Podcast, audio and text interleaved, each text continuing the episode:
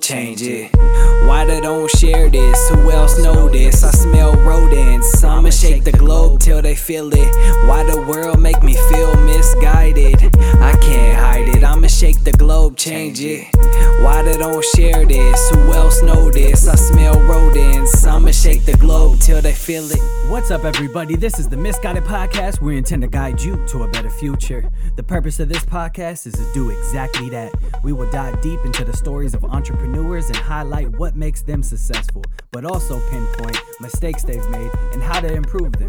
Our goal is to make you start thinking about building generational wealth through business. I hope you enjoy, and if you do, please rate this podcast and leave a review. And now, let's get started. What's up, everybody? My name is Juwan Rohan, and this is the Misguided Podcast where we intend to guide you to a better future. I'm sitting here with Gene, real estate investor. How you doing today, my brother? I'm doing pretty good, man. Appreciate you for bringing me on board. How you feeling? I'm living. I'm great. Um, today it is super sunny outside already. It's 8 8 a.m. Um, and so I'm doing I'm doing well. Busy day ahead of me. Um, time to get this money, man. I see you up and at it, man. You're recording at 8 a.m. It's it's um it's it's 10 a.m. my time. Oh yeah, yeah, yeah. So I try I try and record early. Um and, and I try and do it um as early as possible because I know a lot of people, a lot of entrepreneurs got stuff going on during the daytime. Um, so you got for sure. Yeah, no, that's that's that's a hack, low key. Yeah, for real, for real. Um, cool, cool. Well, let's go ahead um and get into your story. Um, just for the audience. Um, I found Gene um, on the Black Di- Dialogue Real Estate Podcast. Um, shout out the homie Sam. So I heard your story and thought it was super intriguing. Hit you up in the DMs and you were super um, responsive. Like I, I, you know, I didn't have any any problem reaching out, and so I appreciate that, man. Cool. So where are you from, man? I'm from Chicago, man. Born and raised Chicago, uh, the South Side to be be specific. Uh, grew up in Chicago my entire life. Majority of my family from Mississippi, uh, but I was the only one that was that was born in Chicago. So, Chi Town, Windy City. Uh, some some people may say Chiraq, depending on who you're talking to. But yeah, uh, right. Yeah, okay, that's cool. That's cool. Um, so you've been out there this whole time? Like you ain't moved any, lived anywhere else? Yeah. So I lived in. Uh, I lived in Richmond, Virginia for six months. I lived there for a bit. Let's see, did I go any place else? I, I lived in Milwaukee, Wisconsin for a while as well. Uh, for about about a year on and off. About a year, I got, had family out there, so I was staying with family. Uh, but for the most part, yeah, just just local in Chicago. Nice, nice. That's dope. I've been to Chicago once, I believe uh, back when I was in college, and it, it was such a cool cool vibe. Um, definitely, definitely cool. Um, so that's cool, man. Okay, so from Chicago, um, did you go to did you go to college there or anything? No, so uh, high school. I went to uh, I went to Simeon for high school, Simeon Career Academy, same high school as uh, Derrick Rose, Jabari Parker, okay, a few other folks that played in the league, uh, NBA that is and then I went to uh, Northern Illinois University for college. So okay. that's about an hour and a half out, hour and forty five out from Chicago, um, in a little town called DeKalb.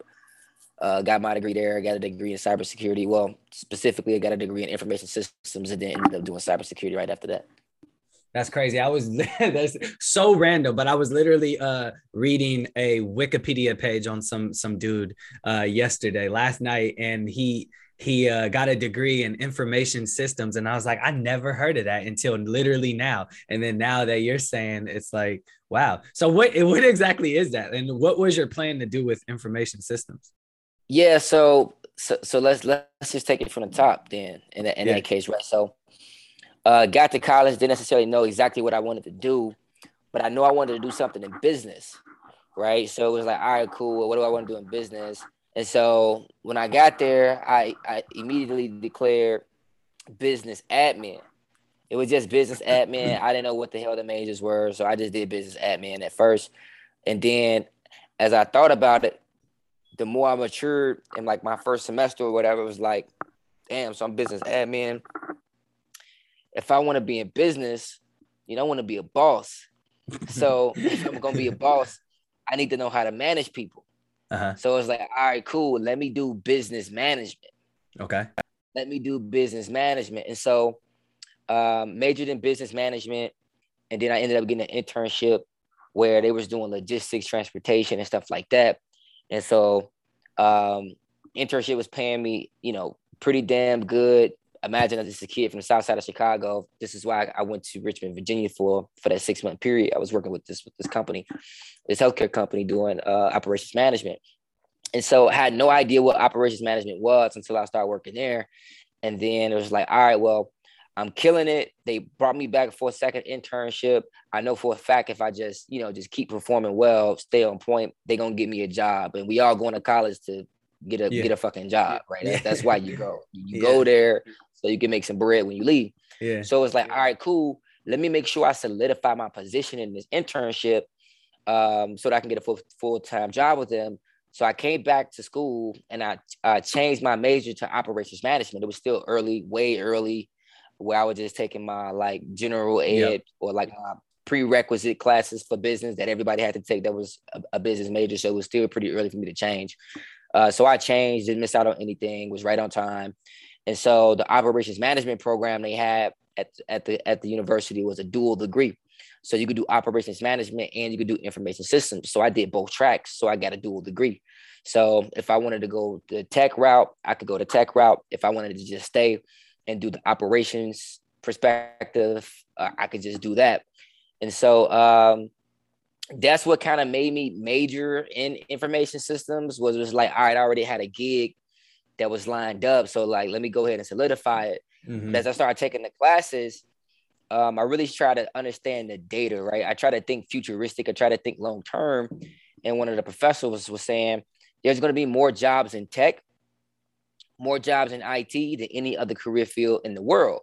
And once I heard that, it was like, yeah, it's a no-brainer. Let me go ahead and and and take more IT classes than anything so that I can go ahead and get on board. And so what information systems is in a short is you just understanding information systems. So systems that a piece of hardware have, the software that that hardware contains. So that could be, goddamn it, Excel. That could be uh, Python, that could be uh, MySQL Server, that could be all those different uh, technology systems that somebody use. AWS. So can you like if I if I was having problems with my computer, can I bring it to you and you can like diagnose it, like almost Geek Squad type? Not me. Not not you. So then, yeah. Where do you step in though into that do you step into that if i was if i was having problems with my computer or like you only focus on the the applications yeah I'm, i only focus on the applications okay so okay. there's certain there's multiple levels of, of it right okay multiple you got some folks that you got you got the computer science folks those folks are just the folks that's like hardcore fucking coding building websites and all that like, yeah, yeah. we ain't doing that in information systems. Okay. And information systems is you know understanding you know the the applications right? Okay. how do applications work? How do we bridge the gap between technology and people right? Oh. what technology and processes. Oh, so that's okay. what that's yeah. what information systems um, now now you clicked it. that was a good way to, to to put it right there. That was good okay okay that makes sense um damn so information system studied that in college all right so what happens after college what are you doing when you get out did you land that job so they offered me a full time job, hey. but the company was starting to tank. Oh. So it was like, yeah, the company was starting to tank, doing way much better now.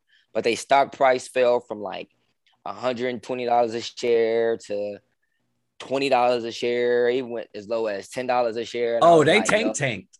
yeah, they, they, they, they would like, yo, probably not a good idea for me to move forward with them if I'm thinking long term, because if I do, you know, I'm a small fry in this whole mix of everything that's going on, the likelihood of me getting cut is going to be high.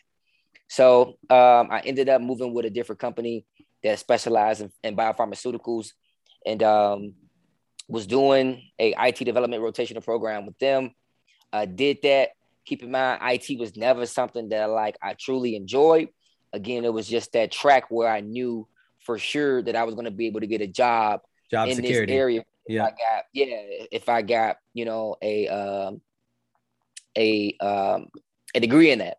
Okay. And so what I always tell folks all the time is like sometimes you you got to do what you, do what you have to do so that you can do what you love. Mm-hmm. Right? Do what you have to do so that you can do what you love. And so for me, me majoring in IT, me getting a job in IT was me doing what I had to do so that I can position myself to do what I love. Right. So end up doing that.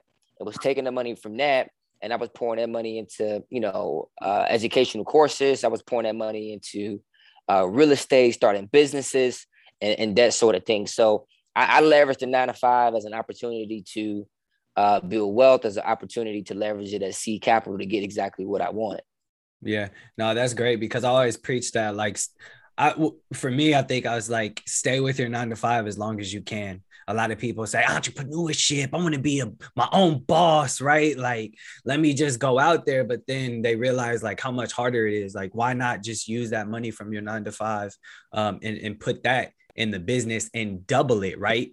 Double it, use the money from the business and from your nine to five and just grow way quicker as opposed to now you're trying to survive off your business, paying the rent, um, surviving, then you're trying to grow the business. It's super hard. I mean, and it's obviously works for some people. Don't don't get me wrong, but it's just hard to get started um, for the average person. Um, and so that's that that that is definitely a good uh, key point. So let's briefly touch on all the businesses that you have um, created um, and then we'll go down the list into more detail on them. Yeah, so um, I've been starting businesses since I was in college. Um, the first business that I ever had, uh, which is dissolved now, but the first business I ever had was was a was a partnership uh, with a college friend. We had a company called Starved Belly, and Starved Belly was similar to uh, a Grubhub in a sense where we had signed up all of the local restaurants that was that was on campus and we had essentially a website where students and staff can order through to get their food delivered to them. Um, so that was the first ever business that we started. We had drivers, we had our own app where we can track our drivers, where the students can log in and the staff can log in to actually see where their order is in queue, how far it is en route, literally the same exact way as Uber Eats and Grubhub, um, DoorDash, those those sort of things. So we did that for a while. Um, what happened to that? Because that was obvious. It sounds like it was before Grubhub. Why y'all didn't blow that up? It was it was it was a pretty damn no, it was it was not wasn't before. Oh, okay. Uh, it was a pretty good it was a pretty good business. Um, it just didn't it just didn't fit in the business model. Folks was graduating school, you know, this was happening, this was happening. You know what I'm saying? So yeah, uh, it, it was de- it was good money. Don't get me wrong, like the money was there, but uh, ended up going separate ways on that. But my first actual business, uh, where it was just solely me, if you will, I got started out in network marketing. I made my first six figures in network marketing in a uh, private real estate group where we sold real estate education. And then, if you guys know network marketing, network marketing has a direct sales system and the ability to be able to bring people under you and essentially they can market and sell uh, the same services as well and then you get overrides on that. And um, i've always been a firm and strong believer in network marketing companies the the good ones because there are some out there that are not as good but the beautiful thing about network marketing companies is they don't they don't do any brand marketing right? Paid advertising. They they let their affiliates they let the people their agents or whatever they want to call them inside their their company do all the marketing for them and when they do that, all that additional ad spend they would have spent, they don't spend. They actually invested into the product. So a lot of network marketing companies really do have excellent and top tier products. So uh, made my first six figures there. While I was doing that, um, I was also looking to purchase my first piece of real estate. Uh, so I was taking the money from there, buying real estate. I had a credit repair business. I was doing credit repair, and then and then as I got more involved in credit repair, I just realized that I didn't really like service-based businesses that much, where I got to work directly with somebody all the time. Because some people, especially folks that made poor financial decisions to get their credit together, they don't realize and understand that hey, when I say 30 days, we got to wait 30 to 45 days to hear back from you know TransUnion, Equifax, and Experian. They want results quick. Mm-hmm. But the reality of it is that you don't get results quick, especially when you start talking about, you know, credit. You know what I mm-hmm. mean? So Uh, so had a credit repair business, got rid of that, wasn't worth the headache anymore. Um, I currently got five cars that I rent out on Turo and HyreCar. Looking to add a six car uh, pretty shortly. Um, I got digital products, so I got a book, ebook that I wrote back when COVID first came around called The Power of an Idea, which is a beginner's guide to turning their ideas into massive profits. So that book was predominantly uh, built around or for folks that had an idea for a business, didn't necessarily know how to get their idea to ground. And I also gave out my systems and everything that I did to build my first six figure business, but I made it very, very general so that anybody can do it, right? In, yeah. in any business, right? Yeah. These are the proper systems that you need. You need a business plan, you need X, Y, Z. Yeah. Um, so that yeah. I also got a um, self-defense company as well uh, with my brother. I started that and now we have a 70 30 uh, split. I take 30%, he keeps 70%, and I don't do any of the work. I split the I, I put the sweat equity in, built the brand up. What is it? Self defense? Yeah, it's a self defense company where we specifically provide uh, concealed carry training to individuals in the state of Illinois. So uh, built that up. Good money there. It's also fast money, similar to the to the notary game. Mm-hmm. Um, that part let's see what else I got going on. Uh, that's that's really it. Outside of the digital courses, real digital courses, real estate. Um, because the Winnie the Windy City defense. Let's see. Um, also partner with a tax firm, uh, Badu Tax Services, and we have the fastest growing tax firm in the Midwest, where we specialize in tax planning, tax representation, tax preparation for individuals and businesses. And um, I think so. Where do you have time to do all this, bro? Yeah, you got to put it in the schedule. yeah. yeah, you gotta put it in for real, bro. I live by my schedule. Like I, I preach how important that calendar is because um, it really allows you to block off that time, right? Like, like there's no like, for me, like it, it, it's I have to see it days in advance, right? Like when did I, I scheduled our our thing? Maybe two weeks, three weeks ago, our interview, right? I, like a month ago. Well, a month ago, bro. Like, and when I first started this, I was doing it to like three months out. Like I was booked three months out every weekend, bro. And so um I just I need that. It like gives me a, a peace of mind and it also it, it, makes me work even harder because it's like, all right, I got to see a full day here. I see a full day here. I feel like I'm doing good. You know, it's like a mental a mental thing. Like so, so, so let's talk about that real quick. So if you if you have a calendar, if you if you have a schedule, right, you're already ahead of of a lot of people, right? You, you're already above average because the reality of it is that there's so many people out there. They wake up and they have no sense of the direction for their day. Absolutely. Right. They're waking up and they're trying to figure out what am I going to do today. Yep. Right. Meaning, if they waking up like that, they're waking up without a sense of purpose. They're waking up without intent. And with somebody that somebody that wakes up without a sense of purpose and that lacks intent, then unfortunately they fall in the category of people that don't. Right. I, I, I was saying this last night on Instagram Live. You know, I said you have people that do, you have doers, and then you have people that don't.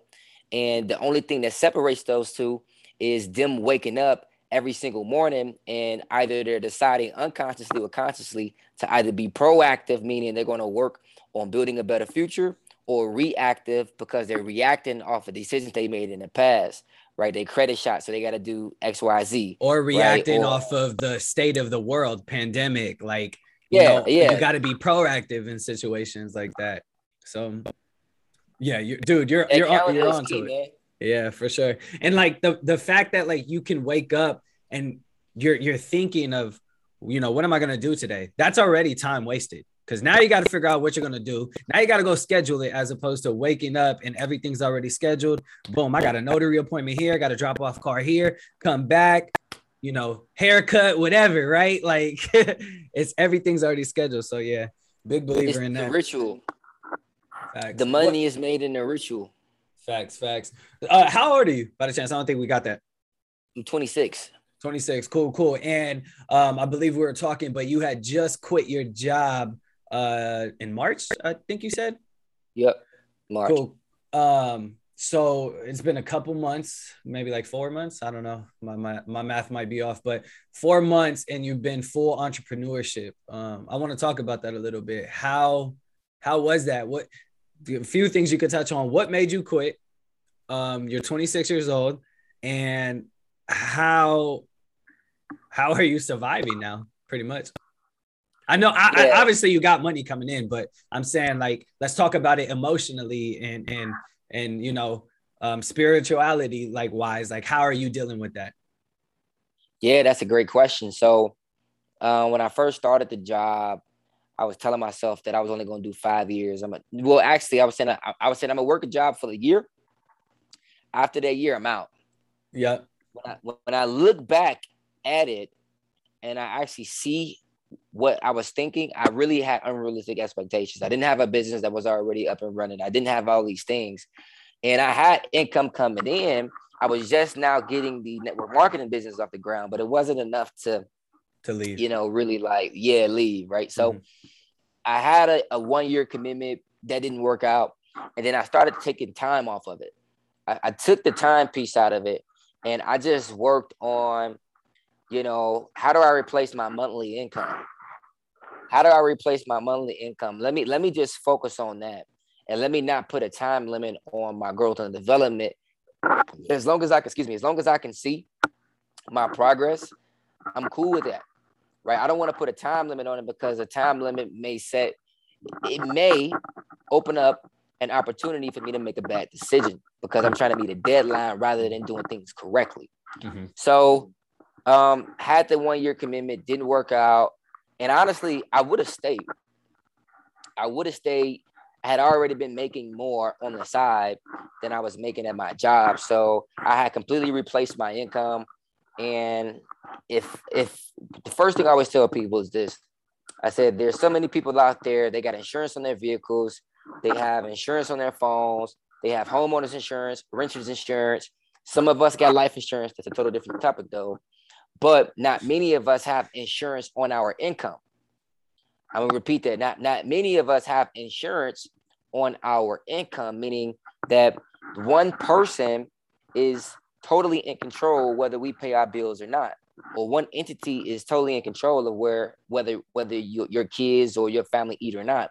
And for me, I had a personal problem with that, and so I replaced my income. I had insurance on my income just in case right? These folks, this company, this employer wanted to cut me loose, my lifestyle wouldn't change, right? If my employer, if if if you if the answer to this question is yes for you, you get you got a problem, whether you realize it or not. If your employer cut you off right now and stop paying you, will your life change? Will your lifestyle change? The answer is yes to that.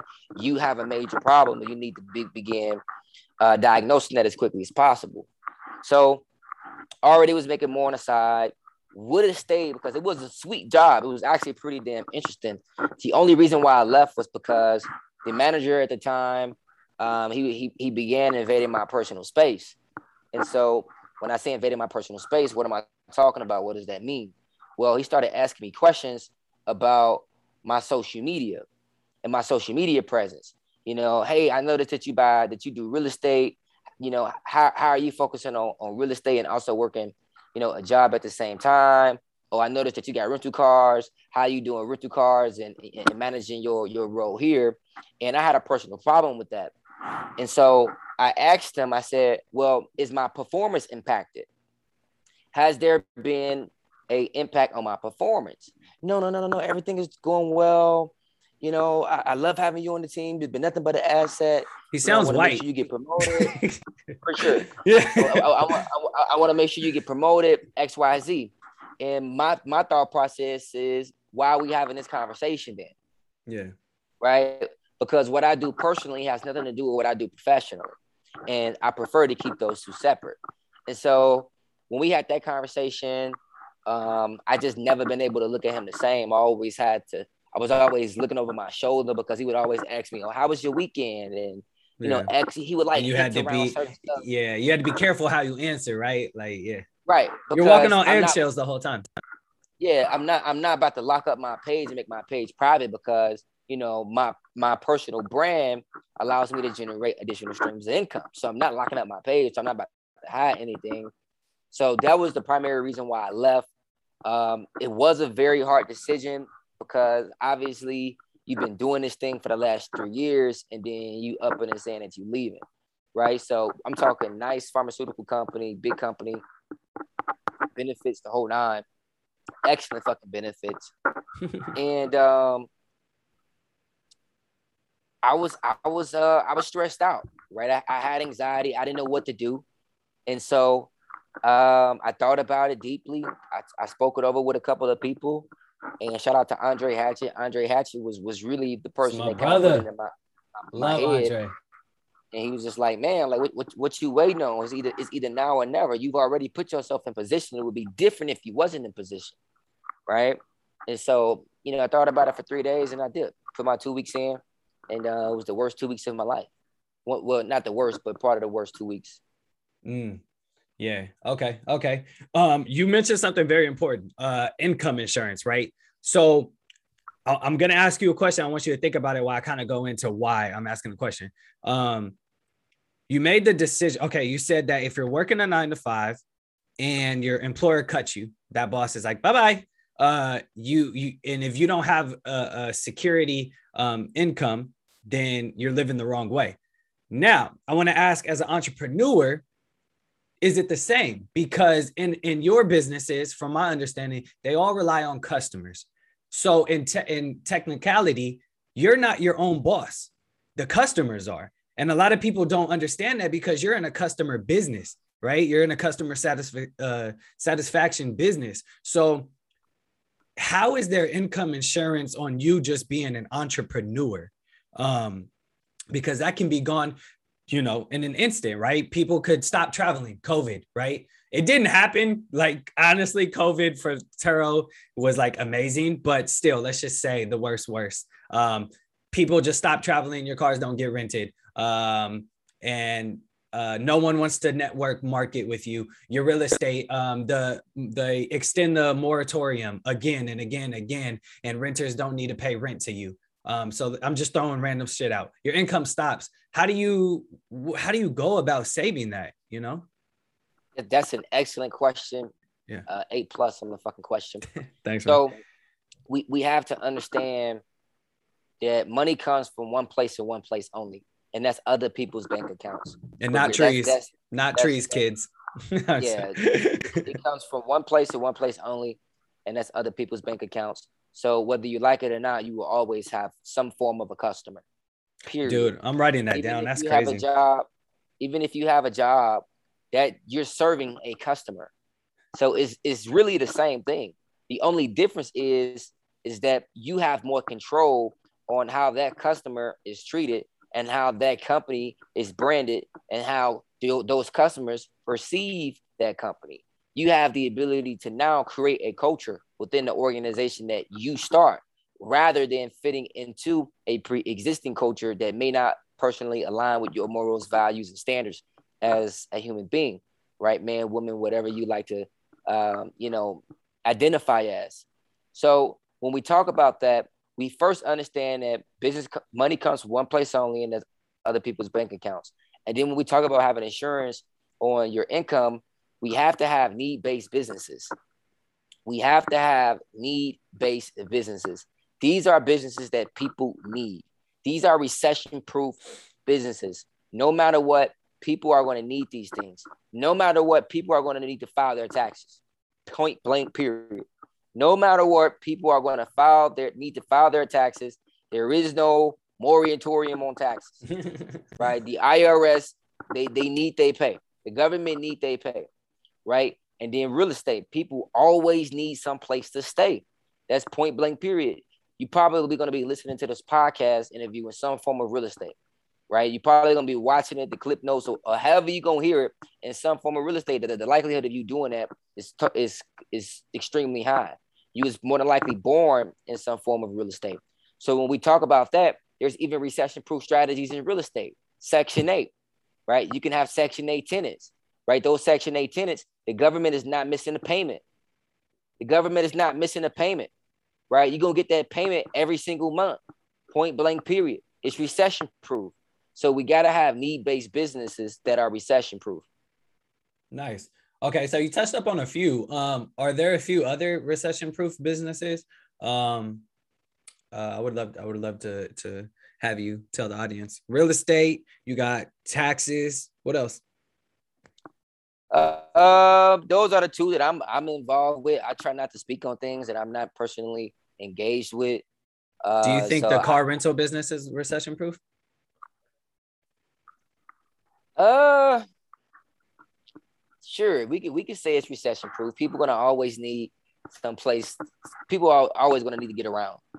Yeah. You know what I'm saying? People will always need some place to go. Can I tell so, you why? Can I tell you why it was recession proof? Because yeah, my experience and and the, the the change I saw from people renting my cars. Obviously, you know, the summer, huge travelers, everyone's traveling, families coming in. Um, but what I saw was as soon as the pandemic hit, there was like not even there was a slowdown, but there were it's just a change in people renting. The people renting were first time users, right? You have the um the car the car rental places all shut down or all out of inventory. So they had nowhere to rent from. So they needed to um, come up with different ways right? So they would google turo would pop up also another thing buses were shut down. No one was allowing people to, to go anywhere. You couldn't go pick up groceries. You couldn't go do anything right? We were on lockdown so people needed a way to to uh, rent cars. And if both of those are shut down the car rental business everyone's going to it um, on. So that's kind of what I saw as like a change in demographics. First time renters, um, people who literally just needed the car for a couple hours as opposed to a whole weekend so they can drive 200 miles away and vacation, right? It was more of just, hey, I just need the car to go to the store. I just need the car uh, to go run this quick errand. I need this car to go check on my, my parents, you know, something, something super simple. So that's why I think it might be a uh, recession proof. But um, yeah, I don't know. Obviously, there's opinions on that. That's just an opinion. Yeah, yeah. I mean, same here. Like I got I got five cars that I run out across multiple platforms, to a HyreCar, and my demand didn't personally slow down. Right, my my demand was there. You know, people were renting cars out on HyreCar to do Instacart. People were renting cars out there on hire go. car to do Uber. Yeah, right? dude.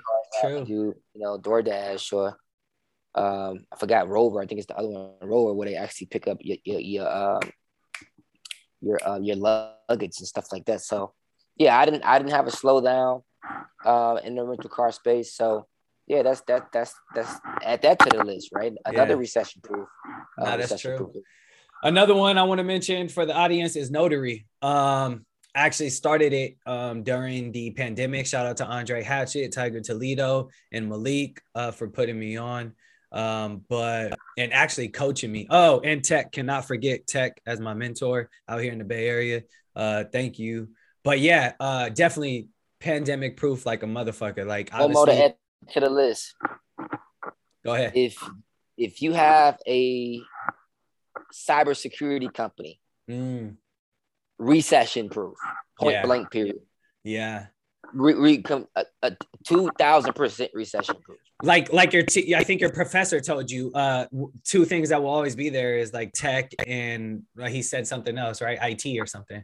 So well, what a lot of people don't don't know is that there's a there's more than a physical war that's going on right now. There's a digital war too, right? Right now, somebody is trying to hack into a server and compromise, you know, somebody's information and do a data breach on a company mm. right? Like these are things that are happening right now that we can't even see. Yeah, someone's trying to hack into this Zoom right now. Probably somebody could be trying to hack. No, seriously. yeah, somebody could be trying to hack into hack into the Zoom right now. So that that business, hundred percent recession proof. Facts. You're not going nowhere. Yeah. Dope, dope. Okay, cool. I want to uh, kind of dive into uh, the real estate um, a little bit. Um, but before we do, any books and podcasts, audibles um, that that kind of got you along the journey?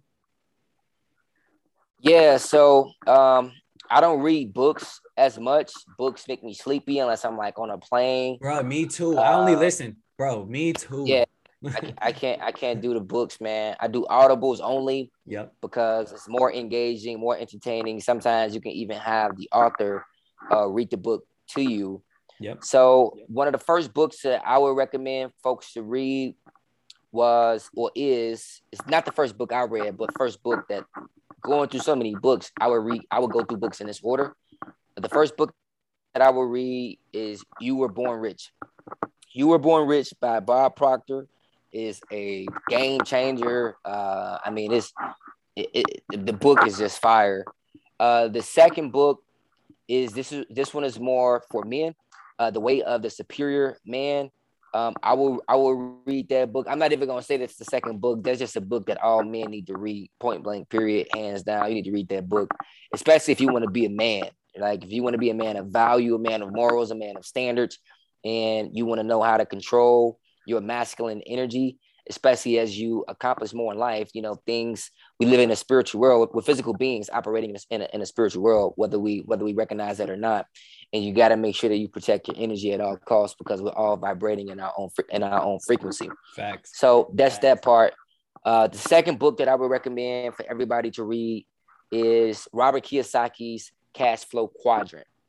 Mm-hmm. Robert Kiyosaki's Cash Flow Quadrant. Rich Dad Poor Dad is cool, but I'm gonna up it a notch and just go to Robert Kiyosaki's uh, Cash Flow Quadrant.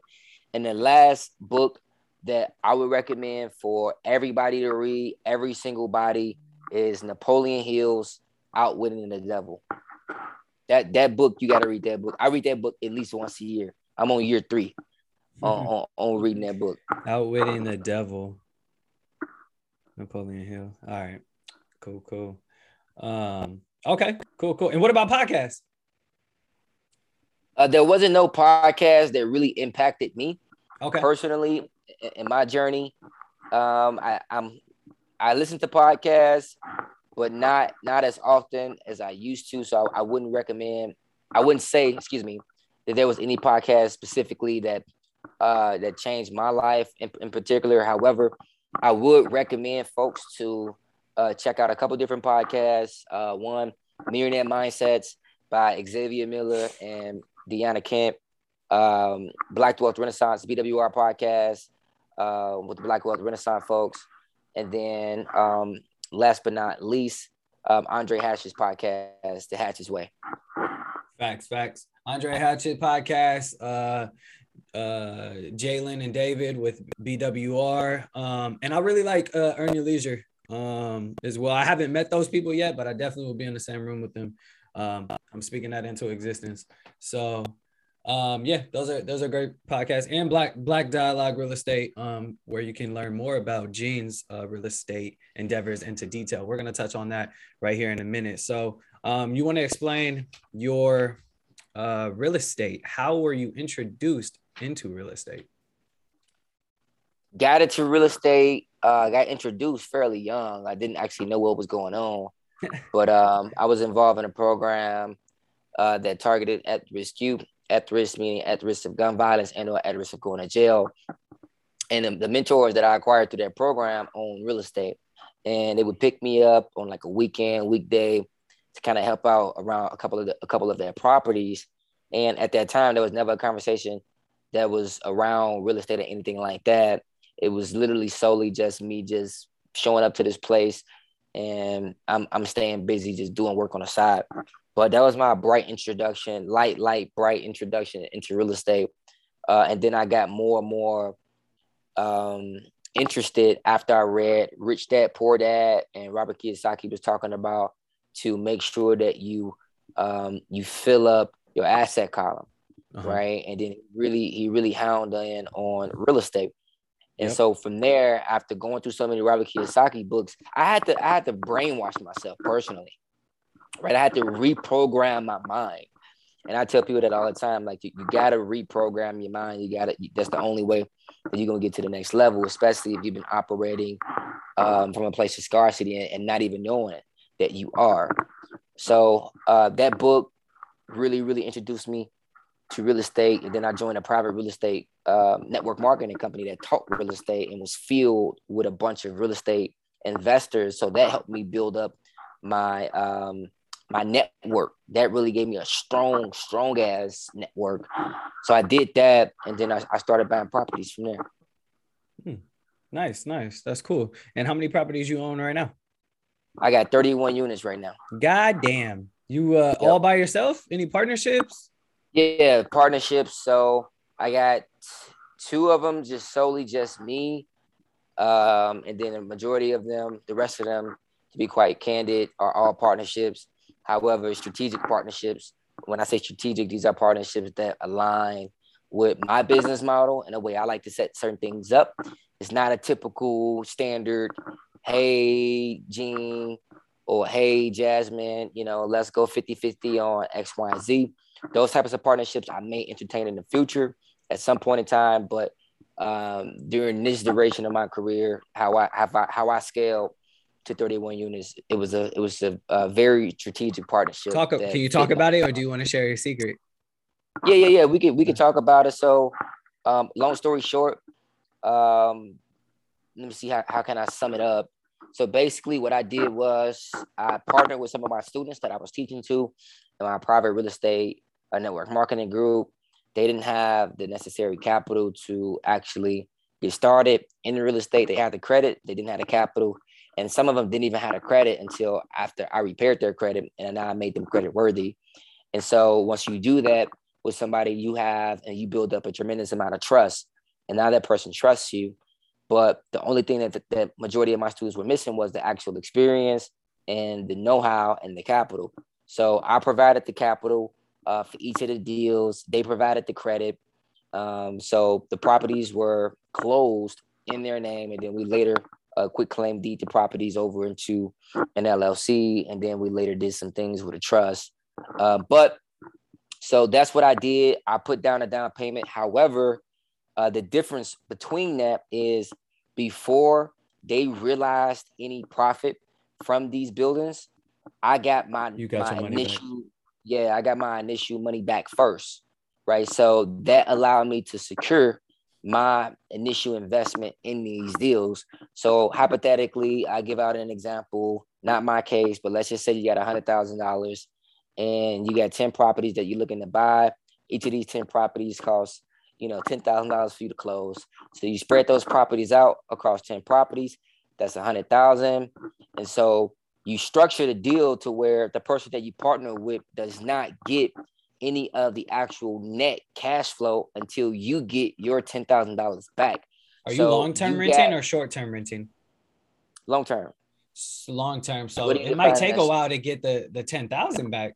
What are you defining as short term? Airbnb. Like Airbnb. Yeah, no, I'm not I'm not doing Airbnb. I have no no uh no Airbnbs uh, whatsoever at all.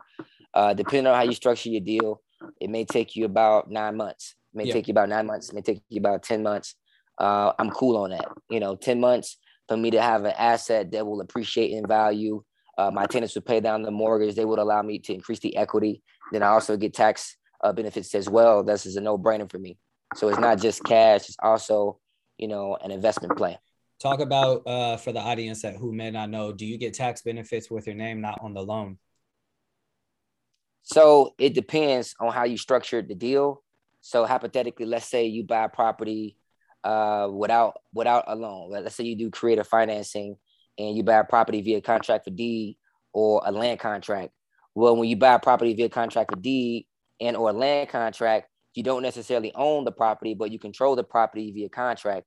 And since I control the property via contract, I'm the one that suffered the depreciation, right? So those are things that you can put inside of a contract which essentially allows you to be able to take advantage of uh, those tax benefits, such as depreciation, right? So it's all is is is different. It's a case by case scenario, and then also included with that, you also got to look at how how certain things are set up.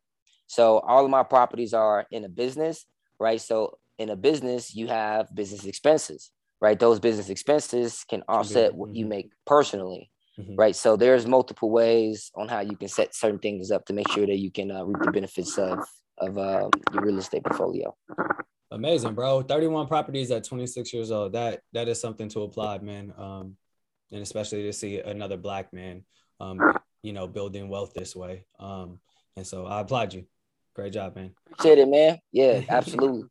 For sure. Uh, we're, we're going to take a little break right now. I'm going to play some music and then we'll get to our Hella Misguided segment. All right, guys. All right, everybody, we are back. And we are going to start with the Hella Misguided segment where I ask the same question to each entrepreneur that comes up on here. And that question is if you were to write a letter to your 18 year old self, what would be a summary of that letter? Mm. Stack your money. Yeah. Stop buying Jordans. Stop buying Jordans. Yeah, it would be stack your money.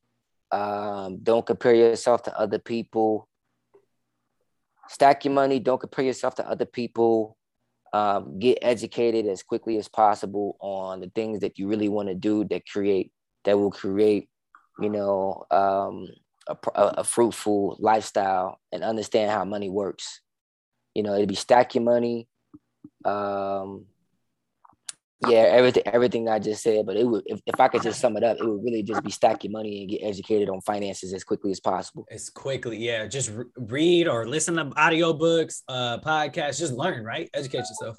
Like educate yourself on the stuff that they don't teach in college, pretty much. like do you, yeah, basically. quick question. Do you think college was a waste of time? No. Okay, and and I think I think I know why you say that because of the networking that it offers? College wasn't a waste of time for me because college put me in a. If I didn't go to college, I probably wouldn't be in a position that I'm in right now. College got me a job. Mm-hmm. College got me an internship that was able to allow a kid from the south side of Chicago that that come from a family that's lived paycheck to paycheck to be able to have his save own. up. Yeah, yeah. You know what I'm saying? It put me in a position to where I can get a job that was six figures coming out of college and I could use that money to go buy more money. Yeah. so for me, college was college wasn't a waste of time at all. Now, when we talk about the level of education that college provides, that's a different conversation. But the experiences, the memories, the people that I met, and the positioning, hands down, I wouldn't take it back. Yeah, no, I I 100% agree, dude. The experience, the um, the networking and the relationships I made was just amazing, and it allowed me to open my eyes a lot more. If I would have stayed in the same neighborhood I grew up in, I would have been a totally different person. Um, and so me, yeah, me going, you know, I'm Bay Area, Berkeley, right? Um, predominantly uh black neighborhood um, and then taking my ass to go play basketball at an all white school where we're talking 1% or less of black people um, in fucking Colorado Springs, a very conservative place.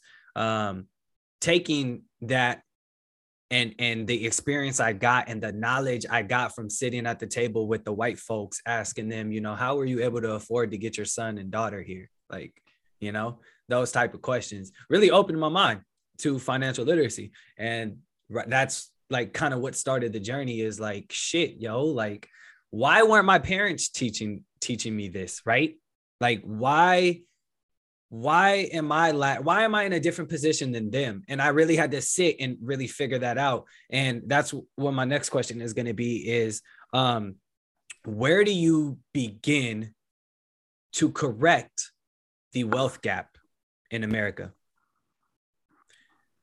You begin with yourself what do you mean by that? Meaning, some people you here. Here's the thing. There's going to be some, some. You can't save everybody, right? You can't save everybody. You don't want to burn time, burn energy, burn effort trying to get somebody to adapt an ideology that unfortunately they will refuse to adapt because they've been trained and conditioned to see life and view life one way. So with that being said, you do have the ability to change you and the people that come from you. So for me, I'm not personally concerned with the entire wealth gap of the, the world, the United States, or whatever.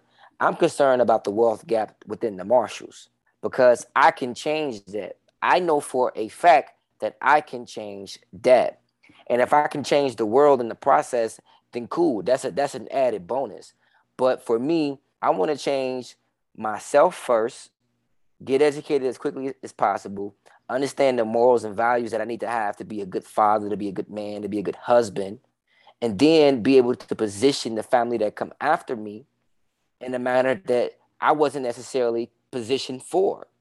And if we can start doing that first, if we just focus on doing that first, then th- that that will create a wave of a new generation. If we just focus on setting up, set your family up first, right? If you just focus on that, in my personal opinion, that's how you bridge the wealth gap, right? One family at a time, right? Especially for Black people or my the, the, the minority group, one family at a time.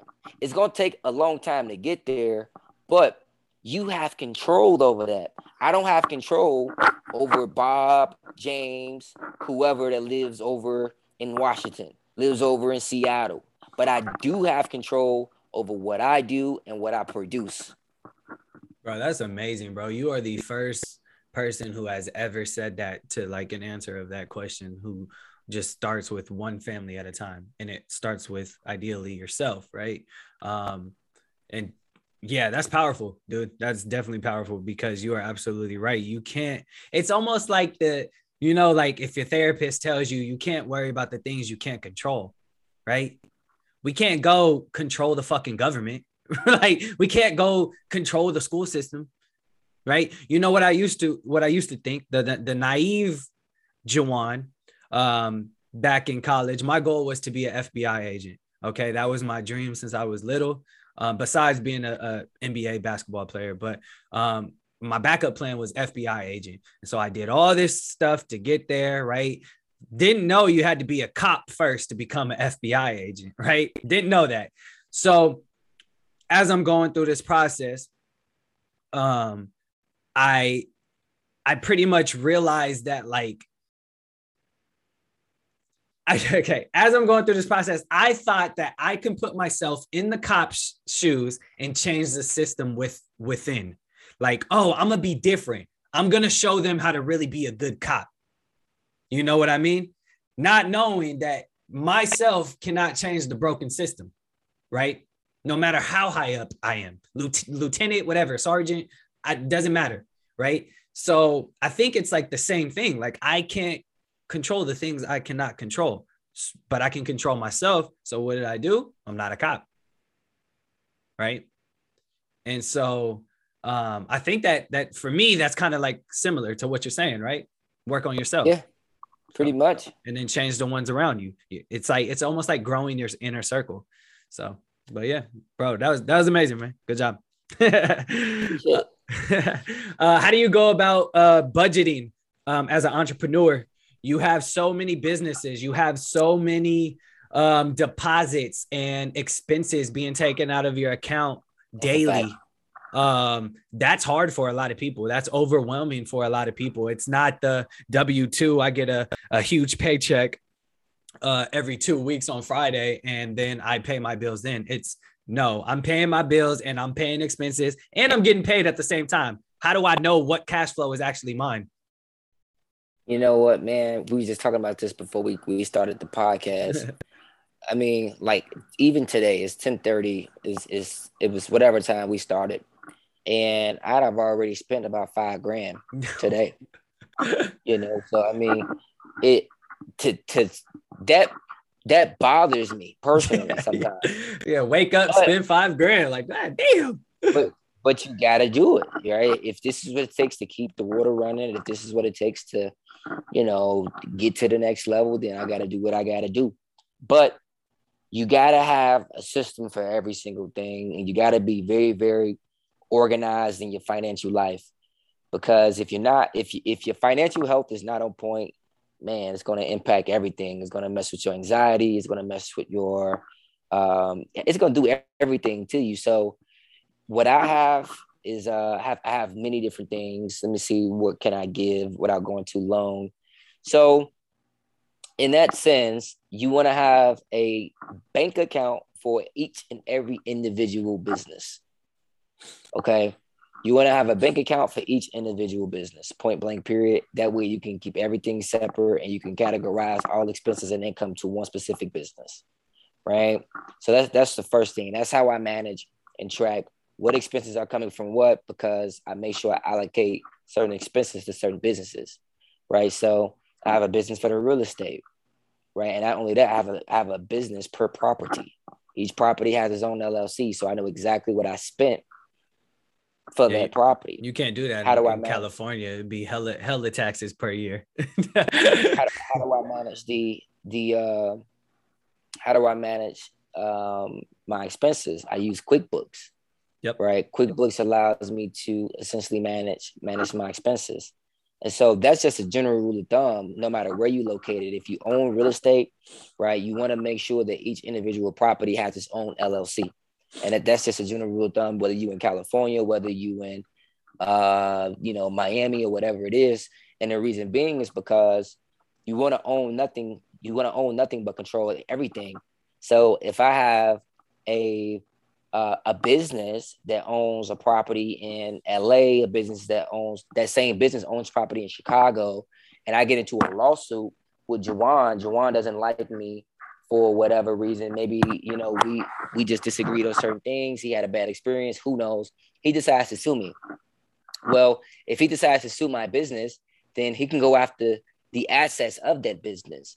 And if one of the assets is a property in LA and uh, and the other asset is a property in Chicago, well, he can go after both of those assets, right? And then he could he can take them, potentially, right? I may be required to liquidate them to pay off some debt that I owe to Juwan. But if I have those properties in a separate LLC, now that individual that's suing me can only go after what that LLC owns. So if that LLC only owns the property in Chicago, then he can only go after the assets that that LLC owns, which is that one property in Chicago. He can't touch LA.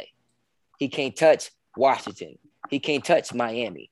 And that's why it's very important to have a separate LLC for each individual business that you have and each individual property that you have as well. That's just best practice. And uh, and a top on uh and to add on top of that, um, you got to be very strategic and careful on how you handle those bank accounts, how you handle that business paperwork. A lot of people aren't good with paperwork. And and when you become an entrepreneur and you have multiple businesses, you have to be really good at those things or hire someone that is if you don't want to spend the time because you can have those multiple businesses. You can have seven businesses, each house in a different LLC, but attorneys are good. It's easy to pierce that corporate veil. Um, right. Right? So if that one slip up, if you accidentally tra- paid for something out of your business expense and it was a personal expense, boom, attorney found he found the hole, right? Now he can go after everything.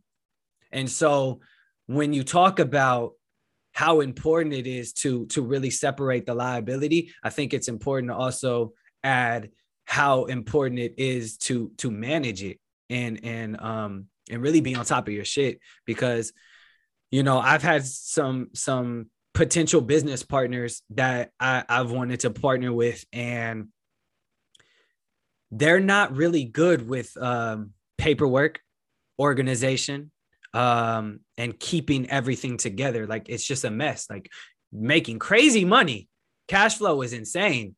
But if you don't have your your your business organization together, it's super hard for me to partner with because I I like to see everything lined up. I like to be ready to answer every question when IRS comes knocking at your door. You feel me? And so if we can't see eye to eye on that alone, like we can see, you know, difference, you know, whatever, but if we just can't like one of us has to be able to to to really manage the the the business and oversee it or we go hire someone together right yes. to do it. So i think that's super important um when you touch on uh, llcs and partnerships. So that's amazing man. Um cool. We are going to wrap up. Um you've answered amazing questions some some really good ones. Um and and i thank you. Uh, the way i like to to wrap it up is with a segment called guided conclusions where i ask you a question that we haven't talked about before this recording. Um, it could be funny, serious, it could be heartbreaking, bro. We could get emotional right now. All right. So are you ready? Let's do it. All right. Today's question What classes would you add to the school systems and why? Mandatory classes.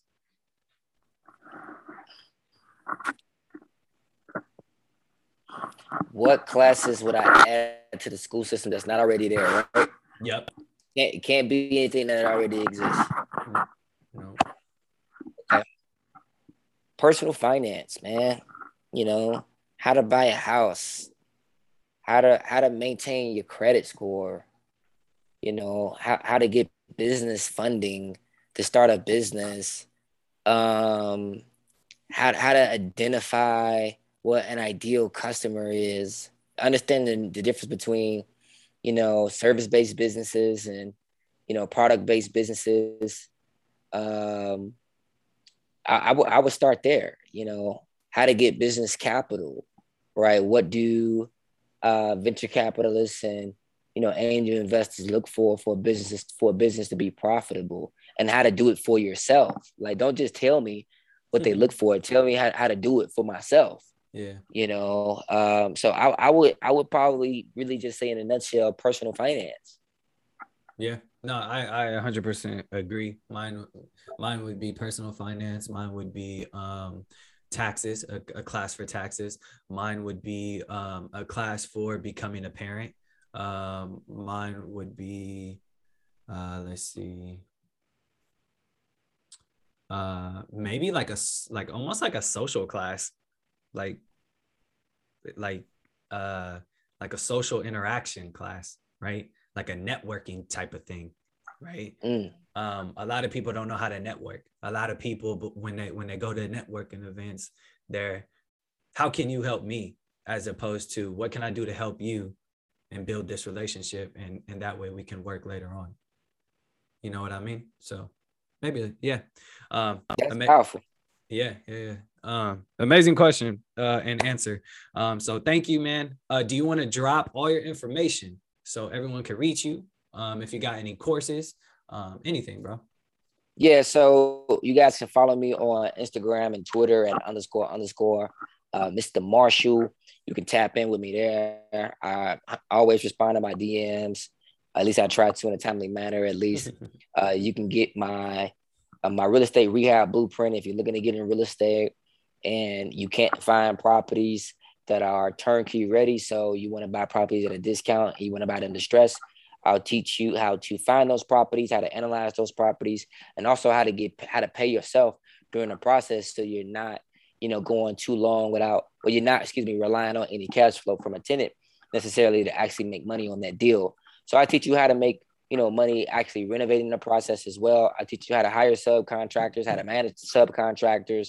If you don't want to be a general contractor, I also teach you how to screen general contractors for that deal specifically, how to manage them, and how to make sure that you get your project done in a timely manner. Because, you know, when we talk about real estate, especially rehabs, we understand that it's a time game, right? You know, time is yeah. money, and when there's money on the line, you want to be able to turn that property over as quickly as possible.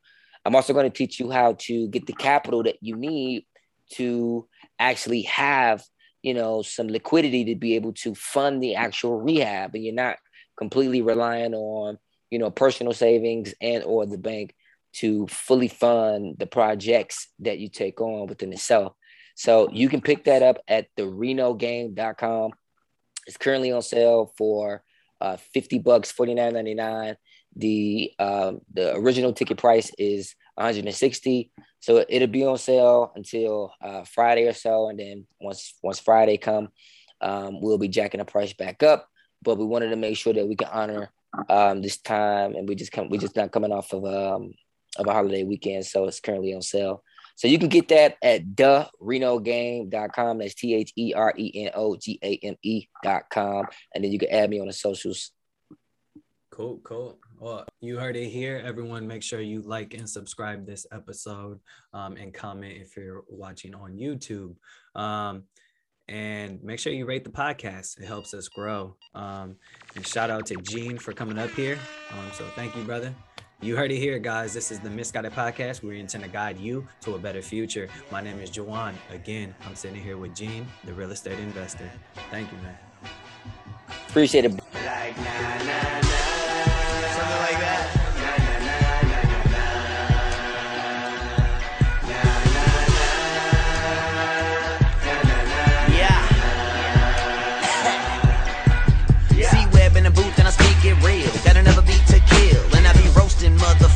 Rest in peace, Patrice O'Neal. Roll up another blunt, now how that diesel feel? Got me swerving, man. Who the fuck gave me the wheel? Who the fuck gave me these pills? Now I'm off in another dimension, in need of an intervention. Cause these drugs are too fucking expensive. But I'm feeling terrific, dude. Banging these balls with no fucking protection. Yo, what were you saying, babe? But wasn't paying any fucking attention. Rumbling engine, rolling up in my Camaro and cruise, living it like a pirate, man. Always got me a barrel of booze, skipping the food, go right for the tiramisu, sipping and ripping the bubble puffing until I can barely move. Lay back and then stare at the moon. Ooh, bippity boppity boo, where we be ripping it properly do. Hipping and hopping and rambling shit, cause these pills I've been popping have got me confused. Screwed up, burn it